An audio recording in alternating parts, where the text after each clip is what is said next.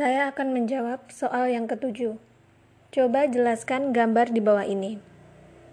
Gambar di bawah ini menjelaskan ada salah satu ungkapan yang senantiasa menjadi pegangan manusia dalam menjalankan kehidupannya. Hari ini harus lebih baik daripada hari kemarin, dan hari esok harus lebih baik daripada hari ini.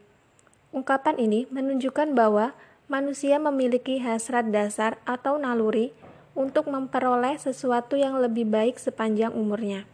Untuk itu, manusia dibekali oleh akal pikiran, hati, serta anggota tubuh agar dapat mengupayakan kebaikan tersebut. Namun demikian, tidak semua upaya akan menghasilkan kebaikan. Ada kalanya manusia mendapatkan keberhasilan, namun tidak jarang pula mendapatkan kegagalan. Untuk memperbesar kemungkinan berhasil, maka setiap upaya manusia harus direncanakan dengan matang. Dalam perencanaan tersebut, selain harus memperhitungkan kekuatan dan kelemahan dirinya, manusia juga harus mempertimbangkan kondisi lingkungan sekitarnya. Perhitungan ini sangat bermanfaat untuk memprediksi hasil yang akan diterima serta resiko yang akan dihadapi. Apabila kondisi diri dan lingkungannya stabil, prediksi yang dilakukan akan lebih mendekati ketepatan. Setelah melakukan perencanaan, manusia akan lebih mudah untuk mengembangkan aktivitas guna mendapatkan kebaikan hidup. Uraian ini menegaskan bahwa kegiatan perencanaan tidak dapat dipisahkan dari kehidupan manusia, baik secara individu maupun kelompok.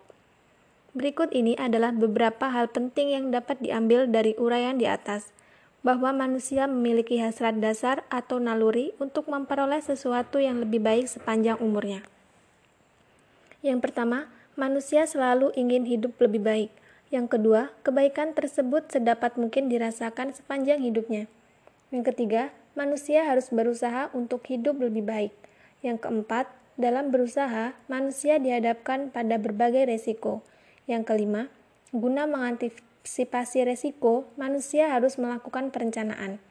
Yang keenam, perencanaan yang baik hanya dapat dihasilkan pada situasi yang relatif stabil. Yang ketujuh, berdasarkan perencanaan manusia mengembangkan aktivitas.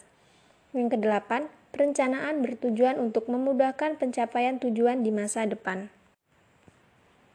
Apa hubungannya gambar di bawah ini dengan teori perencanaan pembangunan? Jelaskan.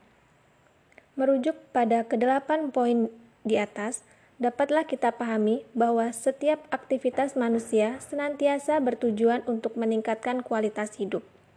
Apabila aktivitas tersebut dilakukan secara bersama-sama oleh suatu kelompok masyarakat berdasarkan suatu perencanaan yang matang guna mencapai tujuan, sering kali diistilahkan sebagai pembangunan dengan demikian, dapat dinyatakan bahwa pembangunan pada hakikatnya merupakan perwujudan hasrat dasar manusia. Oleh karena itu, di mana ditemukan manusia, pasti ditemukan juga pembangunan betapapun kecilnya.